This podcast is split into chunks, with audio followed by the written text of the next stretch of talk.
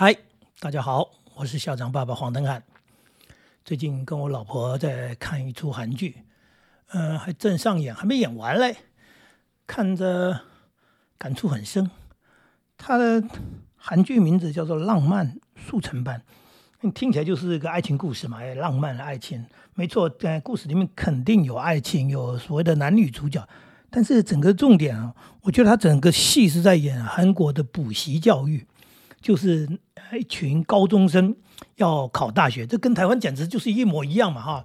那要考好大学，所以呢，想尽办法找名师，他进这个最好的补习班，花最多的钱，然后去补习，希望取得好成绩，能够进到名校。那当然，这些父母亲哈，肯定是那些有能力的、有金钱能力的、有社会地位的，呃，想尽办法。就是要有办法才能想尽办法，所以有时候半开玩笑讲说，没有能力的父母啊，有时候对孩子来说还是一种幸福。那种幸福就是不会被压迫，因为他没空管你，他他实在是为了生活都来不及了，他哪里有时间去管东管西，然后还压榨你，要求你，给你目标，给你这个方法，给你一定的这个叫做步骤，呃，设定你要的，就就讲那个补习班就是这个东西啊。那在看这个戏里面，看到那些呃有钱人家，看到这些贵妇啊，他们真是闲闲哈，呃，所谓的闲闲，就是因为 不用谋生嘛哈。那他们有能力，所以他们想尽办法要如何让孩子取得好成绩，将来能够读名校。这跟台湾的心态完全一样。其实不只是台湾了，在我们的东方的国家哈，听说日本、韩国的新加坡、香港、台湾，大概这些呃这些地区。非常非常的接近，也就是整个教育的观念就是这样子。那偏偏当然每个人的家庭是不同的。如果你的父母亲是非常有能力的，哎，我现在在讲各位说，如果你是非常有能力的父母亲，那你就是呃观念正确的话，你是孩子就是最棒的。呃，他真的是坐在巨人的肩膀上，你是他很好的、很好的，呃，让他有一个很好的人生起点。但是反过来说，如果父母亲那么有能力，可是观念又不正确的话，那孩子真的很悲惨。他不是在巨人的肩膀上，他可能是在巨人的呃脚底下，哎，或者我们讲说，你不会是他的垫脚石，你可能反而还是他的绊脚石，因为看到孩子在这样的高压情况之下成长，那当然有些人。他是心甘情愿的，因为他他他也跟父母亲有同样的想法，他就要透过这样的所谓的读书努力去追求他的人生，嗯，那这父母亲可能应该就是说给了一把助力，因为有给了那么样好的环境跟条件。那但是并不是每一个人都是这样的人，有很多人他没有办法接受这么高的压力，或者有些人他也不想走这样的路途，甚至讲呢。就算就算拼命考了顶尖的大学又如何？这是人生里面很有趣的一件事情。这不是一个绝对的道路，不是唯一的一个目标。但是有很多人确实是这样在养孩子。所以我们看到剧中的那些恶行恶状，或者是奇怪的方法，哈，呃，奇怪的一些想法的时候，你就会看到那群孩子是。多么的可怜啊！有些当然就因为这样子精神呃上出了问题啊，有些是身体上出了问题啊，有些是人际上出了问题。那不管是哪一方面出了问题，对他们来说，呃，人生就是出了问题。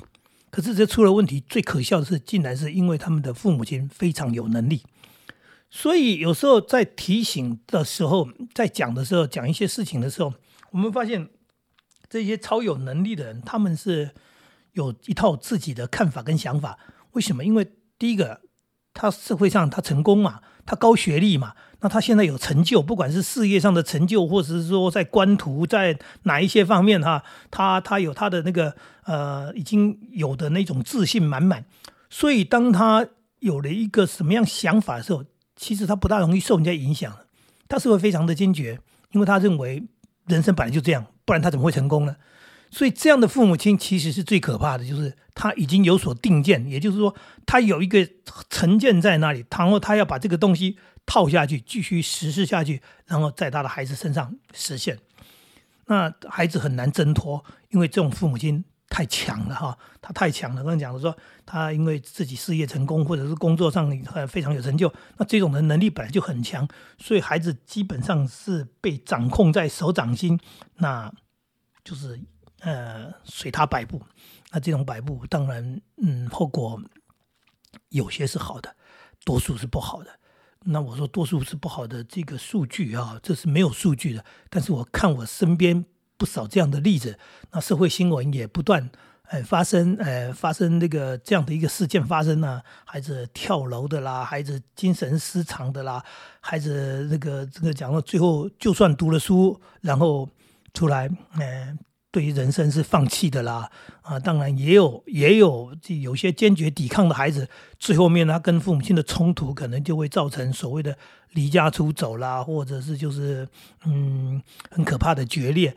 呃，不管是哪一种结局哦，当然我们是希望是好的结局。这个好的结局里面的人，当然你就是必须跟孩子谈得非常清楚，是你孩子愿意，你孩子喜欢，那他也相信你给他这样的一种帮助啊，这样的安排对他是好的，那他很享受，他享用他，那就是一件好事。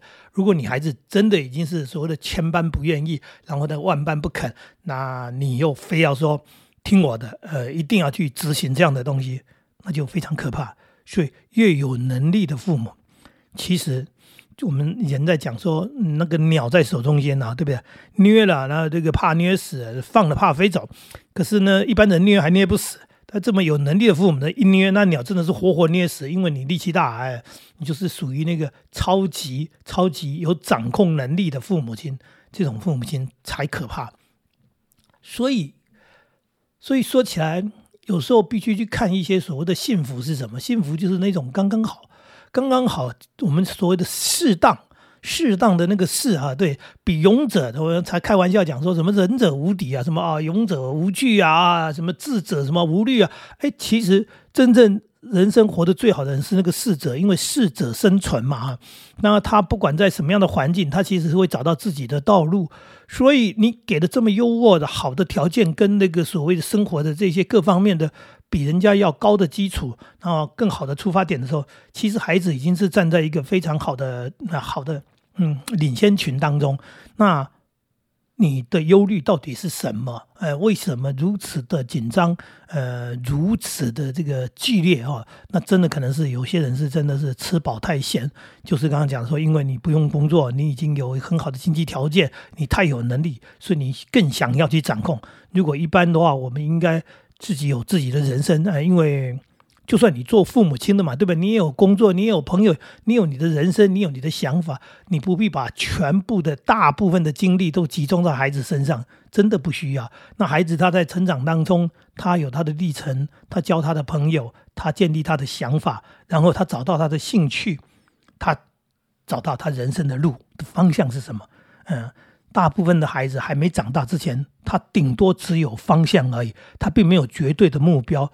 那很多父母亲会认为说，你目标不不不明确。其实这么大的孩子，本来目标就不明确，因为他还没有完全认识自己，这是第一个。第二个，他还没有完全认识社会，社会上千变万化，有很多东西他根本没接触到，他根本不懂，他怎么那么快就可以去下定一个所谓的决定，说我要什么东西，我要达到什么目标？因为他可能还有新的接触、新的发现的时候，他会发现，哎呀，原来我喜欢的是这个，这个呢，这个我以前根本不知道。所以呢，他又把他的兴趣，或者说刚讲的他的那种目标又转移了。所以孩子只要有一个大致上的方向，朝着这个方向在走，我都觉得这样就可以放心。那在这个路途上，您要做的是关心跟了解。我一直强调关心跟了解。那很多人都说我了解，其实你不够了解，因为真正的了解要多花点心思。啊，多花一点观察啊，那些细节的部分，也就是说，你对孩子的了解不是大概大概的了解。如果想多了解一点，你就多接触，让他多花点心思啊，真正的去了解他的需求，他的刚刚讲他的兴趣，然后他想要的是什么，包含他的个性什么。也许你还可以更了解的话，就是呃，更多的更多就是哎，对他他的专长，他的人际关系这个。那你不见得要掌控，但是你应该是说，啊，你清楚一下哦。对，你看他是跟这一项的人在一起做朋友，他是喜欢什么样的同学啊往来，然后呢，对他朝哪一个方向在努力，这些东西你如果清楚的话，那是不是去跟他做很多的所谓讨论，然后给他更多的协助，或者给他很多的勉励？那当然。我刚才讲说孩子的那个目标方向的问题，我自己人生上面我就遇到我的孩子就是这么一回事。我养的三个孩子，有两个孩子是呃中途就转向的。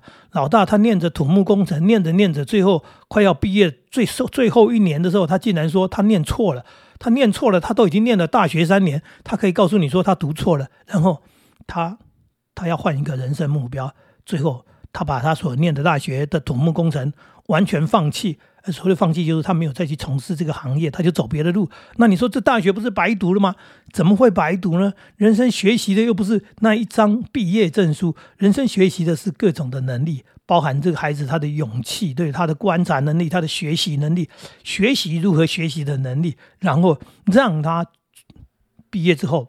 进入社会重新开始的时候，他走得很好，他走得很好，当然跟他的大学教育、大学教育的训练有关系嘛。他本来就有一些很好的基础，那他虽然没有走原来的路，他还是可以走出一条他要的路。这是刚刚说的，说他的目标并没那么明确，但是他方向没错，往那个方向走。后来他换了另外一个他要走的路，他没错，父母亲也没错，父母亲最大的没错就是没有冲突，没有指责。然后放手，让他去找人生，让他去找他要的。那这是大儿子，我女儿也是这样。我女儿大学四年，她忙着，她喜欢的是广播，她社团当中，他努力的去做这件事情，然后他去学习，然后他甚至呃主持节目，他在制作哦，他他花好多好多的精神在这上面。最后大学四年毕业了，他完全放弃。他说：“哦，那当初他误解了，那这个弄错了这件事情之后呢？之后呢？之后就重新开始嘛，没有错。现在的孩子最大的优势就是父母亲可以让他们，可以让他们重新开始，可以让他们重新选择，因为他们不像我们的年代那么大的压力，毕业赶快出来赚钱，赶快拿钱回家，他们一人保。”就饱了，也就是说，他赚的钱够不够用？有时候不是重点，因为他还年轻，然后家里有足够的资源。这也就是刚刚讲，这些有能力的父母亲应该是反过来这么思考：我这么有能力，我为什么急着要看到孩子有成果？我可以给孩子更多的犹豫期，给孩子更多的探索，然后让他们去找到他们最爱的、他们喜欢的，让他很热情的去投入去做他要做的事情。其实很多人的成功都来自于热情，那个热情就是他找到一个他爱的。他喜欢的，他真正喜欢的事情，所以他愿意很疯狂的投入、认真的去做这件事情，努力去做这件事情。这根本不用靠父母亲，因为这是他想要的。那父母亲能做的事情、要做的事情就是资源。资源刚刚讲的嘛，你有能力嘛，你又不缺钱，你需要他赶快赚钱回家来嘛，所以你可以等待嘛，你可以看他在那边探索，你可以看他可能呃走错了路，然后回头再来啊，你不需要骂他嘛，因为。你本来就有能力等待他，那这才是真正的叫做有能力的父母。所以你的宽容啊，你的理解，然后呢，你可以放手，甚至你还可以提供他一些资源，这才叫做，这才叫做最棒的父母亲。我看我身边好多这样的孩子，他们念完书，最后完全放弃，因为他知道他念书只是念一个学历，或者说他念书。当初是一个错误的选择。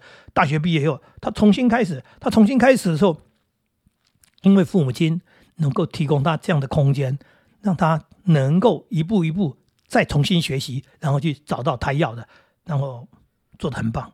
这时候父母亲才发现说：“哦，原来如此！我原来我孩子是一个这样的人。”这里面的有趣就是，对孩子也在学习认识自己，而父母亲你也对他不够了解。